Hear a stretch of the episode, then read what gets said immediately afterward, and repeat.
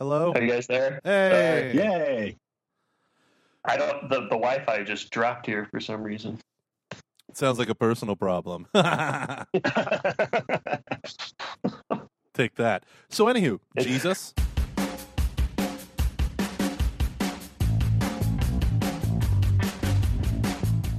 Okay, let's start. Let's start from. Uh, let me. Let's start from the top. So, uh, right now, Ken, you have decided you were living comfortably in suburbia, and you made a decision. You and your wife, after coming out of a silent retreat and watching a terrible, terrible movie called Exodus of Gods and Kings, that somehow that gave you a religious epiphany, even though it was the most irreligious movie ever. Just kidding. But I know it. I'm just kidding. But um, to now you are serving in Indian in an uh, in a, a mission called the St. Paul Mission, correct? Uh huh. and you have three churches. Uh, Yeah. you, you have a priest who's in retirement and a priest who's like the sacramental minister. No, so uh, the sacramental minister is kind of a new priest. So Okay. a sacramental he's uh, recently ordained a year and a half, and then a canonical pastor. So a canonical pastor is um, again like in canon law, like when you have a parish life coordinator, you have to have a priest officially in charge of the church, Yeah. even if he lives at a great distance. Um, and actually has doesn't have a lot of involvement with the churches. So he, the canonical pastor is kind of like a, Yeah. um, Okay, makes sense. Makes sense. So, um, moving forward with that, so you serve at a community where four thousand people, seventy five percent poverty, and you're trying to bring the gospel of Christ into these people's lives, but not just to teach them about the Catholic faith. You're trying to improve their life, right? I mean, like you're you're confronting the poverty. You know, helping. uh, You know, I read on your website, you know, a testimony of a mom who's saying that you help them, uh, that the mission helped them, you know, improve her life as a mother and all that stuff. Mhm. Could you talk a little bit about that? Sure. Um, yeah, I think first and foremost, like our, our kind of main mission is to try to bring a sense of purpose and mission to the people. I think that's one of the biggest problems on the reservation is that people don't have a sense of a purpose uh, or mission or even a sense of their own personal worth and dignity. So I really see our kind of first kind of step in what we would like to achieve is to um, help people understand their kind of full dignity and purpose um, in life. And um, as you might imagine, that might be hard for a Native American whose culture has been, you know, completely decimated and, um, you know, in a lot of ways taken away from them. And uh, and then added on top of that, the utter ruralness of where we are in Montana um, leads to a lot of, um, you know, what is my life worth? You know, if I'm just here on this reservation and, um, you know, there's no jobs for me, there's no work for me. Um, my experience of towns outside the reservation are heavy with racism and, um, you know, ill will towards Native Americans. Like, what does my life mean? What is my life worth? Hence the, you know, the 10 times the uh, national average of suicide on the reservation. So. Wow. How do you like? Where do you even start uh, when you and your wife first arrived there? Like, what was the first thing that you all did? The first thing that we all did was uh, um, clean the rectory that we live in. uh, I don't think that the Jesuits that Those Jesuits love to party. right. I don't think they uh, maybe cleaned once in like 30 years. So it oh, was kind jeez. it was just kind of dirty. Um, but seriously, um, one of the first things that we did was uh, um, we tried to with with Father Garrett, our, our sacramental uh, sacramental minister, we tried to infuse a sense of um, reverence and um, I would say like wonder, mystery, and awe back into the mass uh, and into liturgical things on the reservation to let people know that we were serious about um, our faith and serious about you know the mass being something important. Um, so that's kind of where we we first started out. Yeah. How did that go? Uh, it actually went really well. Um, like I said, when we first showed up to the reservation at St. Paul's, um, there was maybe 12 people coming to mass, and now I would say we average 40 um, a Sunday, um, with the high being one weekend we had over 70 people show up to mass. Oh wow. Um, which, according to locals, hadn't happened in decades. So, um, the Native Americans really, uh, at least on our reservation, I, would say the majority of them are more attracted to intentional, reverent um, worship um, that is highly um, ritualized and spiritualized.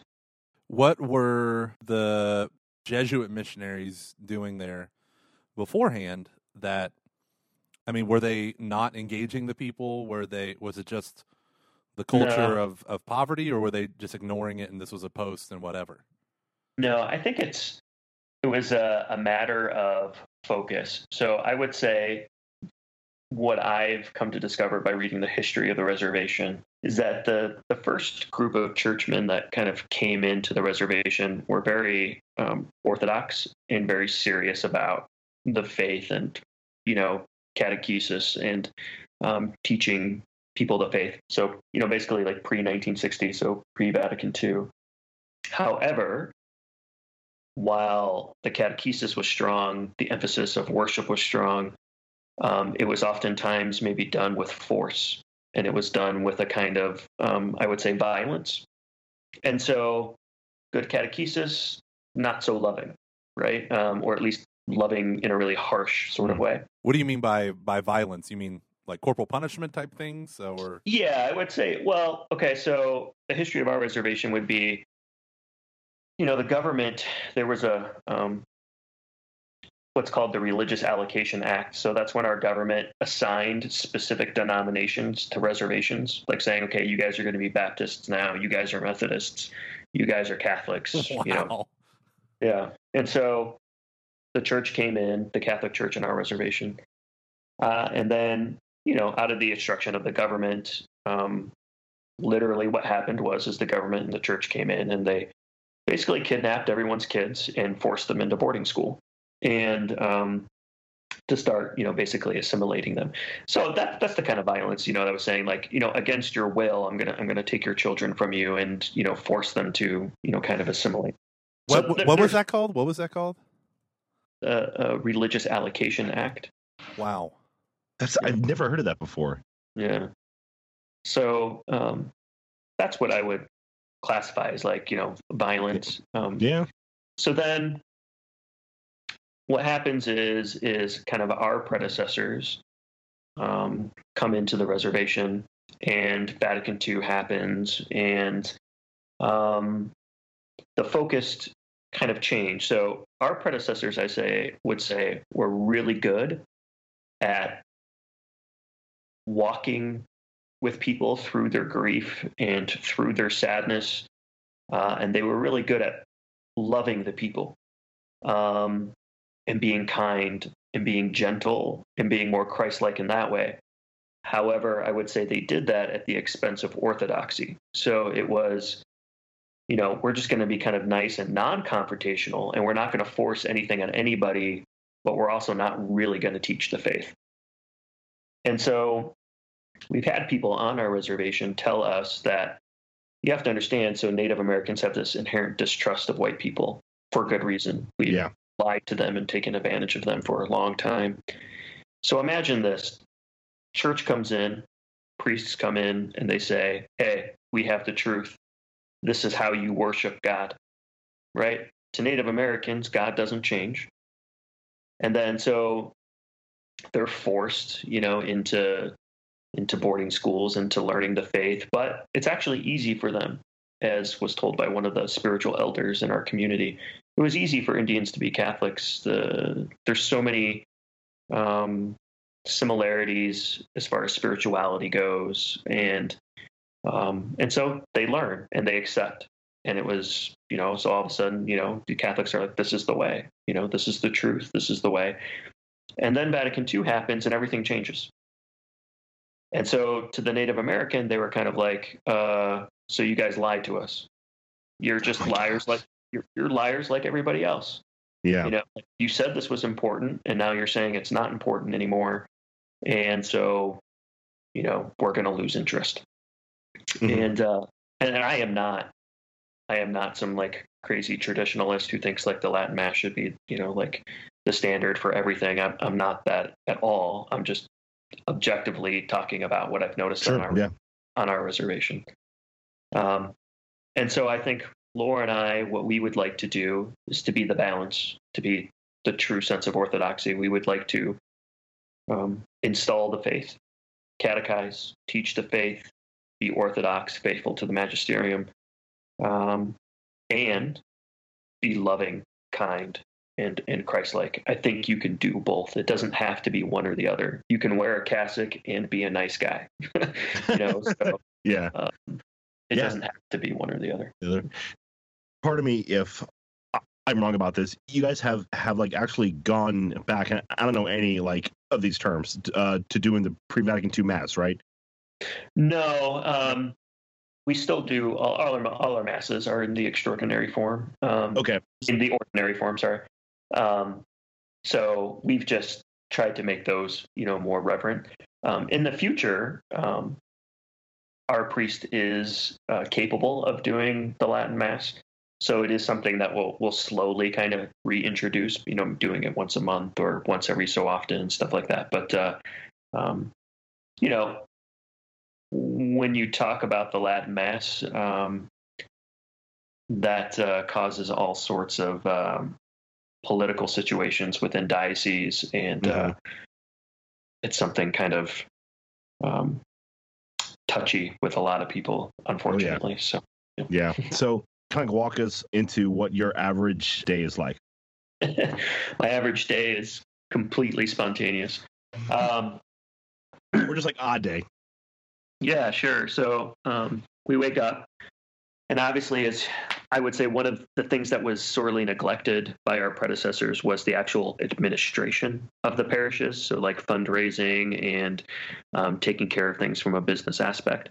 Mhm. Um, and that takes a lot of work. You know, you think of your an average parish, like it usually has somewhat of a staff. Well, we don't have any staff, so Laura and I are the bookkeepers. Laura and I are you know the people that make all the advertising um, we're the ones that plan events um, we're the directors of religious education um, we're the baptismal prep people you know like everything so a bulk majority of our day is um, spent in um, you know administering the parishes from just kind of all of the logistical stuff uh, in between there, there will always be um, stuff that happens throughout the day, whether it's people coming up to the rectory wanting to pray, wanting to take pledges from using meth or, or alcohol. Um, and then, of course, we have um, I could take communion to the to the homebound, to the sick. Uh, I visit the prison every Saturday, um, and um, generally just kind of you know being with people and walking with people. So each day is different, um, and you can't really ever fully plan out a day because you never know who's going to show up at Mhm. your door, uh, or you know have a funeral to plan, um, or you know things like that. So Yeah. So we're like both both of me and and Gomer, we would like work in the church doing all this like stuff and um we each have our own like niche. And it can be pretty overwhelming at times. And by and by at times I mean all the time.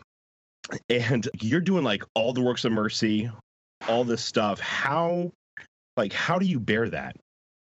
yeah, it's I'm not going to lie. Look, it's uh, it's hard. Um, it's simply uh, this experience has been the hardest experience um, of my entire life. There is a, a very palpable, literal, like spiritual oppression on the reservation, and um, that's constantly like you know I hate to get all weird here, but it's like a darkness that's constantly calling you to to succumb to it. Um, so how do I bear it? I bear it with the grace of God. You know, like uh, I bear it by um, trying to have the best prayer life uh, possible, um, talking to people, spiritual directors and friends and uh, family. But really, it's um, it's my my relationship with God that allows me to bear it. So, um, you know, so in the same way, um, somebody asked me the other day, "Well, what is it like? How does it feel?" And I said, "Well, uh, you could, you know, open up a drawer, stick your hand in it, and uh, close it hard about five times, and that, that's kind of how it feels." Uh, um, but in that, there is this deep and pervasive feeling of purpose and consolation that is present, that this is exactly where we're supposed to be, um, and that uh, everything in the end really is going to be okay, and that I am literally on my path to sanctification, and that God is in control. And um, so it really is by grace that, um, and that that I think we're we're able to do this, and uh, um, I just feel blessed and and, and honored, and, and then I also have a, um, I feel like I have a very specific purpose um, in being on the reservation, and I think Native American people have a very specific purpose uh, in God's plan um, for humanity and stuff like that. And so that helps a little bit too. That I have kind of like a big goal, a, a big vision for what it is that I'm doing here. Sure. When I first heard about all the work that you were all like doing out there, I was just really blown away by the idea like you're in the mess that Pope Francis is talking about. Sure. And just how hard that, you know, has to be because I, I do think that it's, you know, like really easy to just kind of like always look on the bright side, which is good, but also like to, you know, just acknowledge the fact that like, yeah, this is actually really, really hard, but good stuff is going to come out of this. You know, like you said, like this is currently your path to sanctification, and that's yeah can be i mean that is a horrible slash like beautiful thing because yeah, that's hard. Mm-hmm. that's just oh cool. So like what do you like what so i'm like this i'm like your average white american catholic who luke, lives out luke, in luke, the suburbs. Luke there is nothing average about you. That's true. That's true. Like what can i do? Because like all this because i mean the uh, type of world you are de that you are describing is completely foreign uh, to me. Mm-hmm. Like, what can I even do about that? Yeah, and isn't that something? Isn't that something that that's completely foreign to you? Except it's in your backyard. You know, there are uh, you know hundreds of reservations in this country, um, and hundreds of thousands of Native Americans, and I think one of the responses from my friends when they knew that I was doing this, they, they literally said to me, I, I, thought they were all dead." You know, oh, um, wow, they're they're the fastest growing population in the United States, um, and most people don't don't give it a thought. I mean, there, there's this yep. utter desolation and poverty in our backyard, and yeah, when I think about being a missionary, we tend to to think, "Oh, I have to leave the country to do that." Um, what can you do is I think you can educate yourself uh, about the plight of the Native American. Um, and um, I think that's the first step. It's just being aware of just knowing that this is in your own country. And this is why Christ tells us that the body has to be unified, that the body of Christ needs to be unified. And it's hard I personally believe for us as our church here in America, it's hard for the American church, it's hard for our country to reach its potential when an entire limb of its body is cut off. And that would be the Native American. Um, and just to give you an idea, like the oppression doesn't hasn't fully stopped. So just you know, seven months ago in Arizona, the Navajo had a bunch of land. Uh, the government found, um, you know, uh, uh, a source of that they could uh, cultivate. I think it was like, I can't remember what it was now, copper, I think it was. And, um, you know, uh, Senator McCain in Arizona just said, oh, it, put it in a in a defense spending bill. Uh, so it was pork, right? Which is like I'm gonna put something else in here that doesn't actually belong. And mm-hmm. you know took away thousands of acres of land from the navajo in order to sell it to the copper mining industries. Um, and that just happened you know seven months ago. Oh so it still happens right? It's yeah i mean like honestly it's like didn't we watch dances with wolves? Like this is bad. Have, have we learned nothing? Kind of, Yeah, I mean, like, Yeah. I mean, I know that- that- that's a really dumb like joke, but it just like it Yeah. blows my mind because I would just I would assume that as a people we would all go, yeah, that was horrible. Let's not do that, right? Like we all agree, let's not do that. Like we're all good, right? Right? Yes. Like, and then to like you know hear that that happen really does like it sickens me because that's ugh, that's horrible. Yeah. So uh, you know, I think education's a good way to to start. Um, just realizing that they exist um, and that they're here, um, and how weird that must be to be surrounded by the the culture that conquered you. Um, and um, and then from there, I would say the next step is to visit a reservation. You know, just go see what it's like. You know, uh, experience being in a third world country in your own country and Mhm. uh, and then there's you know other ways to help obviously. You know, there's monetary ways to help but i think more importantly than monetary ways are uh, um, the physical help you know. Um, the reality is is that most reservations for the church have been dumping grounds for um, problematic priests. Uh, um, you know, so if father so and so had a drinking problem or father so and so had a problem touching, you know, children or whatever, it's like, well, just send them to a reservation. No one cares. and uh, that's an unfortunate reality. So um, they they need help. So any kind of help you could get, you know. Um, and there are, you know, the biggest reservation is the Navajo reservation down in, um, you know, the diocese of Gallup. Uh, pretty much pretty much one big gigantic reservation. Um, the most impoverished reservation is Pine Ridge in South Dakota. Um, that has the worst um, poverty, um, which is also a rather large reservation. And here in Montana, we have um, one, two, three, four, five, six. We have six, six or seven reservations. So, I um I spent uh probably about a a um, um a weekend out in out um in Gallup uh, of her father Josh's when he became a deacon, oh, nice. and so then like Aaron uh took us out to um, took by us, I mean me um out to see the parts of the of the, of the Alsek reservation, and, and I you know we probably spent like two hours driving around, and to be honest, I was horrified. Hmm just i mean it really is third world poverty because I, I i mean i haven't i haven't seen anything like that before in my entire life it was uh Yeah.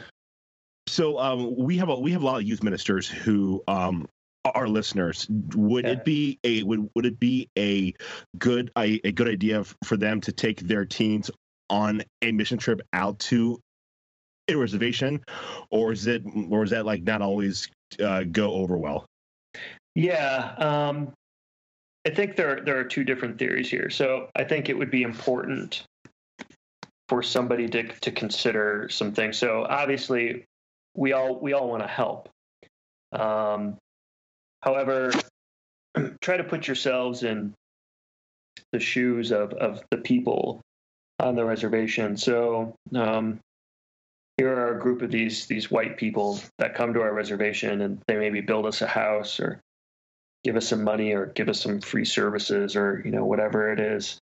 Um, I think one of one of the things that offends a lot. I'm not going to say I can't speak for all Native Americans, obviously, just um, but that offends a lot of Native Americans is this concept of I'm going to come and spiritually benefit off of your poverty. Mhm. So I'm going to come into your life and I'm going to be spiritually fulfilled in helping you because you're less fortunate than I am. Um, but then I'm just going to leave and Yeah. I'm probably just going to forget about you.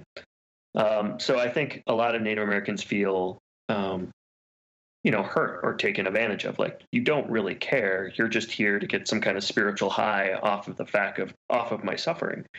Um, so I think for youth groups, the best thing that they could do is not to come to do uh, like a lot of youth groups might do, like a some kind of like, oh, I'm going to build a house or I'm going to give something materially. I Yeah. think what would be beneficial is for like youth groups to come in to like run a Bible camp.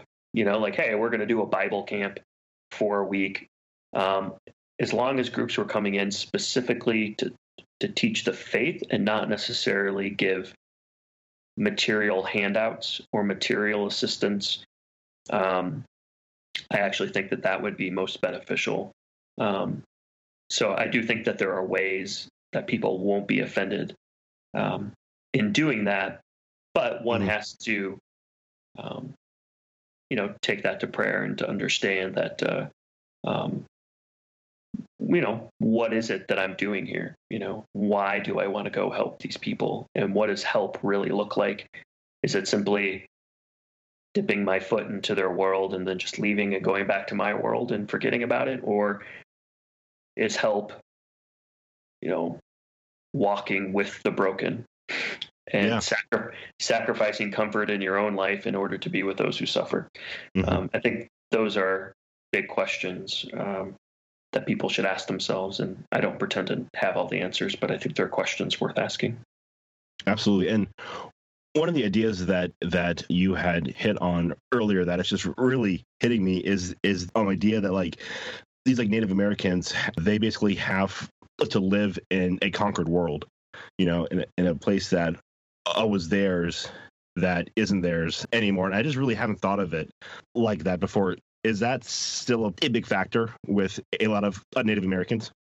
Yeah, I would definitely say in my experience it is. I mean, you have to put it in perspective. These kinds of things or the genocide that happened to them is only like 150 years old. You know, mm-hmm. it's it, it, in the grand scheme of things, it hasn't been that long and um, uh, so I think it's it's a sensitivity, and we know psychologically, of course, Luke, you know that my former trade was being you know a therapist. So psycho, you know, psychologically, there is such thing as cultural trauma, um, and um, so you know, I definitely think it still plays um, a factor. Yeah, you know, it's yeah, just in the the grand scheme of things, it hasn't been that long since that's it's happened. Uh, just you know, you know, basically three or four generations. When we talk, when we talk about the your average life, you know, day in the life. What is a day in the life like for them? You know, um, yeah. in, in, my mind, right? We still focus on ourselves, right? In my mind, um, one Sorry. of the no, one of the things that I think of is um, you know, what do you do in an economy where the overwhelming majority don't have jobs? And this is an increasing problem that so many people aren't paying attention to um, in the yeah. world, like things like like ISIS, uh, things like uh, Al Shabaab in um, where Mogadishu is. Uh, all of these things, like these things, grew out uh, in Somalia. Um, they grew out of of like dire situations where young people couldn't find jobs for yeah. years and years, and um, and so they channeled their anger instead of to drink because you know obviously Islam is a teetotal religion, but um, mm-hmm. so instead of turning it towards drink, they turned it towards violence, and then you know, and they obviously you know when you get especially in the rhetoric of occupied lands, right? That notion of you know being conquered by a foreign power. Yeah. The violence kind of became the centering thing, this drive, and now you're seeing mm-hmm. you know Al Qaeda, ISIS, all this stuff. But when you turn to the Native American, it's it's it's like you literally find the exact opposite reaction. It's instead of hurting other people, it's this massive inward turn. And I think probably because it wasn't just they were cut off, but that they were actually victims of a genocide. Yeah. It's like, oh, here's your beautiful land. Well, we're going to take all of it. You know, it's like mm-hmm. here's a place where we're going to move you to. Actually, we're going to take some of that. You know, like like this yeah. co- this mm-hmm. constant mm-hmm. sense of powerlessness. Yeah. I mean, like I, I don't know. To me, it, it the whole deal is so complex. Absolutely, multi-layered. yeah, and you just want to you want to rip your hair out like like who who do we like U.S. government, all of this stuff, people of power, people of privilege, like are they reduced to being the casino casino operators of you know through like Oklahoma? Like that's where I'm from, Oklahoma. Right. And you you know you drive you know you're on an Indian reservation when you're coming up to you know another casino and another casino, and um you know and it's it's it's dangerous, right? Like all of these things is. I, like I don't, you know, can they not go back to farming and then, you know, like what what what can happen economically? You know what I mean? I don't know. Yeah, no, I mean, there's there's so many questions there, Gomer. I mean, uh, and you're right. I mean, the dysfunction is multi-layered, and there are probably some aspects of it us as you know, kind of like white Europeans would never fully understand. But uh, um, you know, it's interesting. Uh, the thing that I'll take away is like for for our tribes, and probably for the tribes in Oklahoma because they're prairie tribes as well too. Like people often say that they'll be like, "Oh, why don't they just farm or ranch?" Well, they never did that. you know, like they weren't farmers or ranchers. Right, right. You know, they, Mhm. they they were nomads. You know, they they wandered around and followed the buffalo, uh, and lived off the land, and, and you know, in that sort of way. Um, so again, like that, even that's like, oh, well, why don't you do this, you know, thing that you know you were never accustomed to? Um, you're definitely hit the nail on the head, kind of with like the the, the self, like it turning inward. Um, there's definitely kind of like a I, I would feel like like a cultural depression. So you asked about the average day. Um, I think for a lot of people on the reservation, uh, an average day is um, waking up, um, eating crappy government uh, commodity food, uh, and watching TV. That's it. Um, What does discipleship look like for a committed uh, Native American at um, at your place at St. Paul's Missions? What what is what is someone who is sold out for their faith? What does that look like? Yeah. Um, I think it, it looks like somebody who is um, willing to get their hands dirty, so to speak. It's somebody who's willing to uh, mourn with people. Um, it's somebody who's willing to, to walk inside someone's home and to understand that uh, um, there's probably some kind of uh, uh, abuse or, um, you know, depression or running into somebody who's drunk or high and being able to console them and to be open to um, um, you know have a conversation with them. Um, it also looks like uh, somebody who um, yeah i guess in a sense it's just a presence a presence for other people um, somebody who's dedicated to um, helping out with you know the daily functionings of, of the church um, and somebody who's willing to pray. I say first and foremost, uh, the dedicated Catholics on the reservation are are literally prayer warriors. I mean, they're they're people that that pray and they take that very seriously. And uh, there's a very strong devotion to the Rosary on the reservation, and um, even that's the thing about the native people that I've noticed anyway.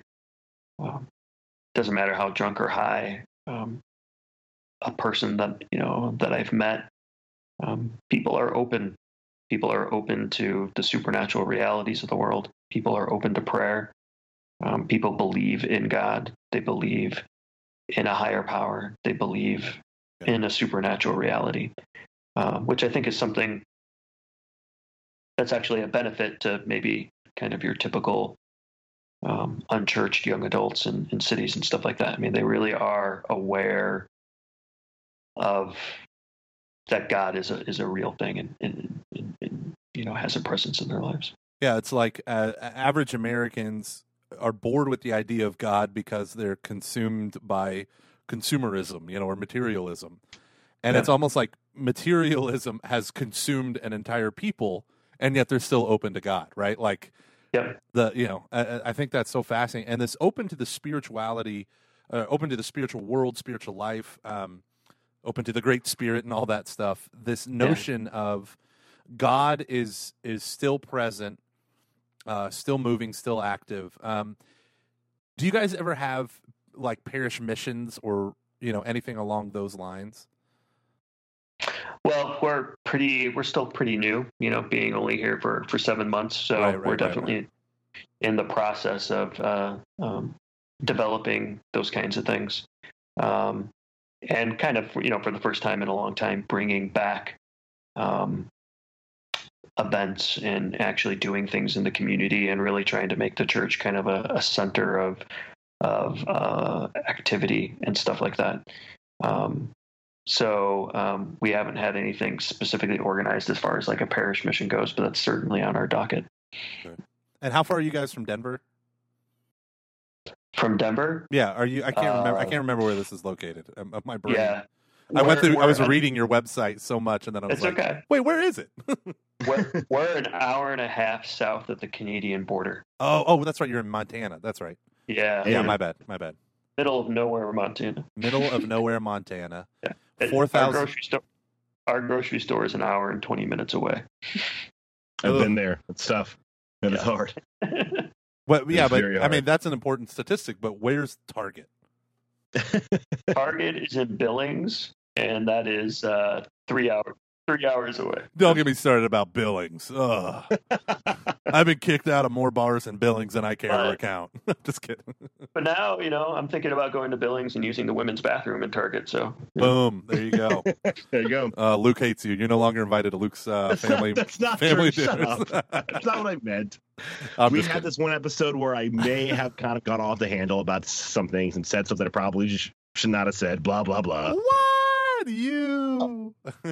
Listen, just because I called all of our friends assholes and questioned their Catholicism doesn't mean. I fly off that much. So my uh, what what would you say is your charism since you are a, a parish um, oh what do you call it? parish administrator life coordinator. parish life coordinator would you do you have a charism of administration do you operate like do you feel like God has gifted you with that or are you more pastoral do you do you want the one on one do you like think, evangelizing uh, teaching what's Yeah, absolutely. Um, I think my wife and I work in a very good team. Um, I would definitely say my wife's charism is administration. She's really good at that stuff. Um, and my charism is definitely um, in teaching, preaching, pastoral, kind of one on one. Let's get down and dirty into you know the cracks in your heart that no one else knows about, and uh, uh, let's talk about the kind of deep existential things of, of life and whatnot. So I'm definitely more the, the extroverted, free spirited, pastoral kind of guy, and uh, my wife is much more um, attuned to. She's the financial manager of everything, so gotcha gotcha she runs my money too. So I just I I you know whenever I um get in contact with groups that are different than mine, you know, uh, typical suburban parishes and whatnot that I that I work at, um, and that I do ministry to, uh, I've been really super lucky to get in contact with certain people that do ministries that are outside my comfort zone. My comfort zone is a parish filled with young adults and young people and it's suburban big youth ministries you know wealthier parishes but i've done parish missions at churches with almost entirely elderly people um, parish mission in churches with you know like 40 is considered uh, you know a crowd. Um, whereas at my church we have you know uh, 1200 people seats in our church you know like and so we have 700 people in our youth group. So it's like this notion of something that's very different to me and then going doing rural missions and trying to be a part of that.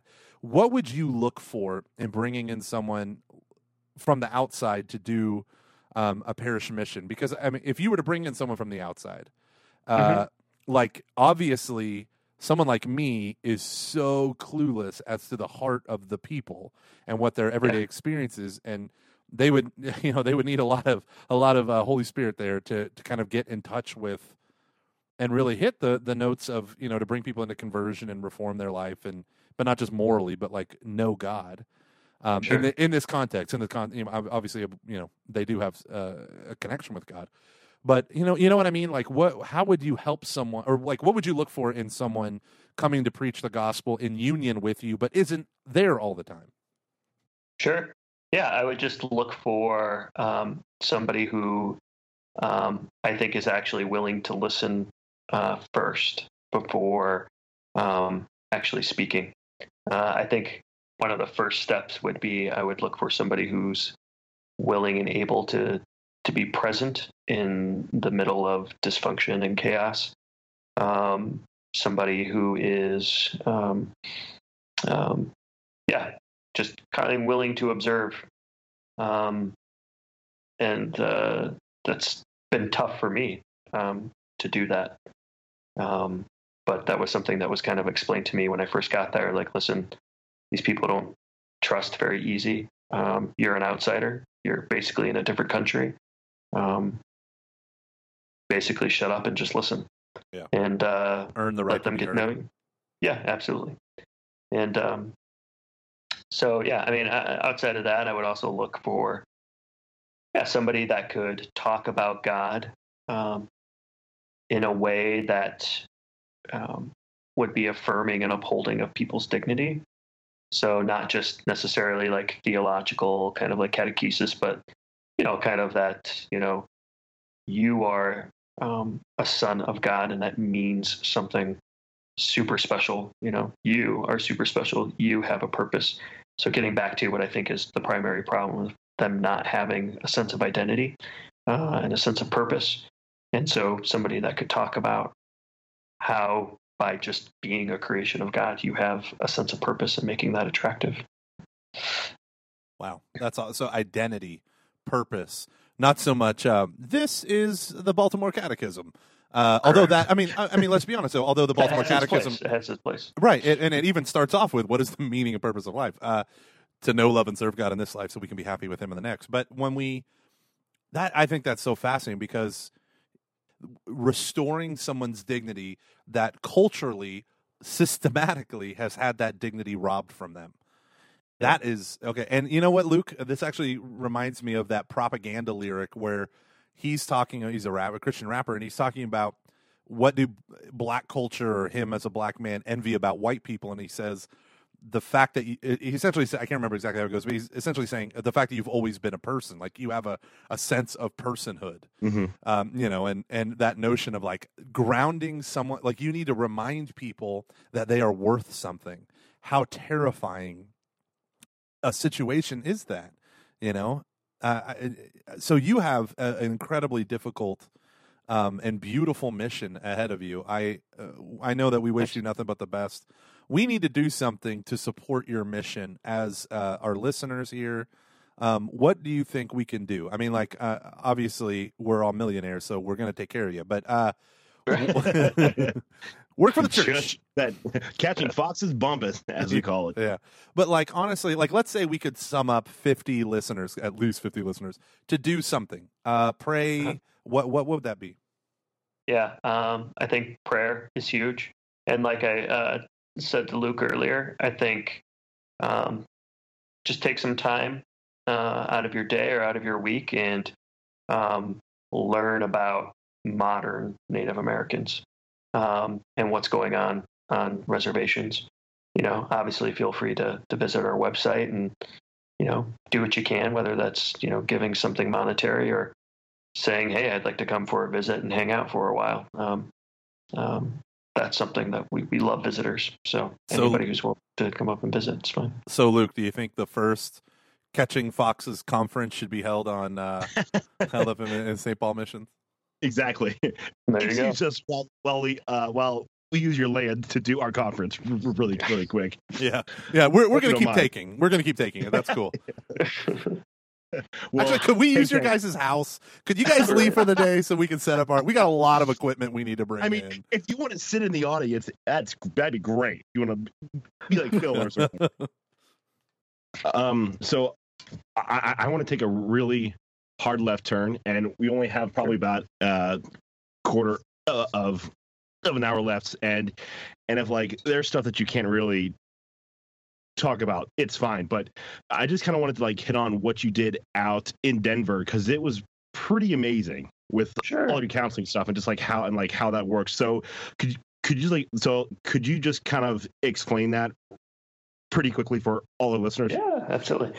So um, I lived in Colorado for like 25 years, and um, I was uh, in my younger days um, a bit, uh, you know, sex, drugs, and rock and roll, and um, had my own problems with depression and drug abuse, and um, came back to the faith, you know, around 25. And then I went to seminary um, and was there for a year and left seminary. And then I went to grad school and got a master's degree in counseling. And uh, at that time, uh, I noticed a need within the church in Denver for like good, authentic Catholic kind of centered counseling. Um, and so um, I opened up um, what is still known today as uh, St. Raphael's Counseling uh, in Denver. And um, uh, I think it was like three or four months into that, I took on a business partner, uh, Dr. James Langley, uh, who's now the full owner of the business because I sold um, my half of the business to him in order to come up to Montana. And um, yeah, so that's what I did. I ran a private practice, a private Catholic practice for close to seven years, um, helping um, you know individuals and couples and and families uh, work through life issues. And from uh from like what I under from what I under from what I um have like heard from all that is that you guys really only you guys only really charged what anyone could uh, could afford. It yeah, we did right? everything. We did everything on a sliding scale. Yep. Uh, so when, so I'm sorry. When I first started out, you know, I I definitely I saw anybody for for anything as the years went on and stuff like that. You know, I uh, um, the the Lord really provided for me. Um, uh, I never kind of let that go. I think a lot of therapists who even work on a sliding scale will only slide down so far. Um, yeah, there's all sorts of reasons why you know I didn't um, that I wanted to get out of the counseling business, and um, you know one of them was uh, um, yeah a pervasive lack of charity on mm. Um, colleagues, not necessarily at, uh, at, at my counseling practice, but uh, um, yeah. So I definitely tried to, you know, I didn't want to be what I feel like a lot of counselors become, which is basically a counselor for the rich. And um, yeah. and uh, yeah, so yeah, I was very intentional about uh, being on a sliding scale and helping anybody out. How was the a response to that? Like when uh, when first not like not from any of uh of like your colleagues, but but from uh like Catholics who needed counseling yeah. because I don't know if there's like because I don't think there's as much of a stigma attached to that as you know like there was in the past or so, but I think it's still kind of there. Oh, it's definitely there. I mean, it's you're right though. I mean, it's gotten a lot better than than it has been for sure. Uh, it's still fairly prevalent.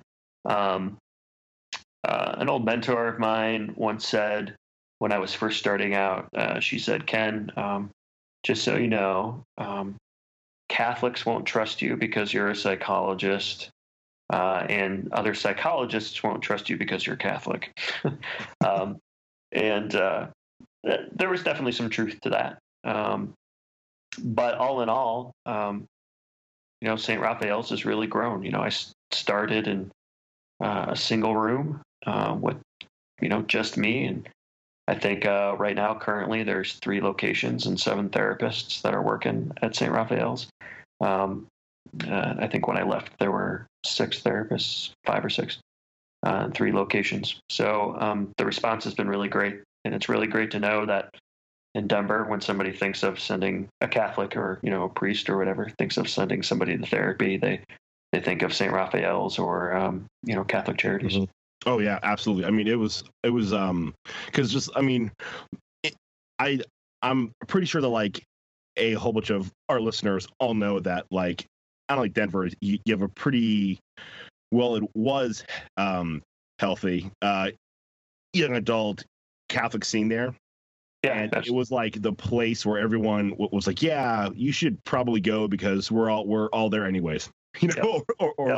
like like everyone like you know everyone either had gone or had a really close friend who was you know currently going and it's i th- i think it's tremendously important especially with our culture of death that people go to counseling if they feel like oh, they need it I, I i think it's like really really important actually oh it's super important it's actually you know there's one path that St. Therese of uh, Avila says that the human being should never depart from, and that's the path of self knowledge.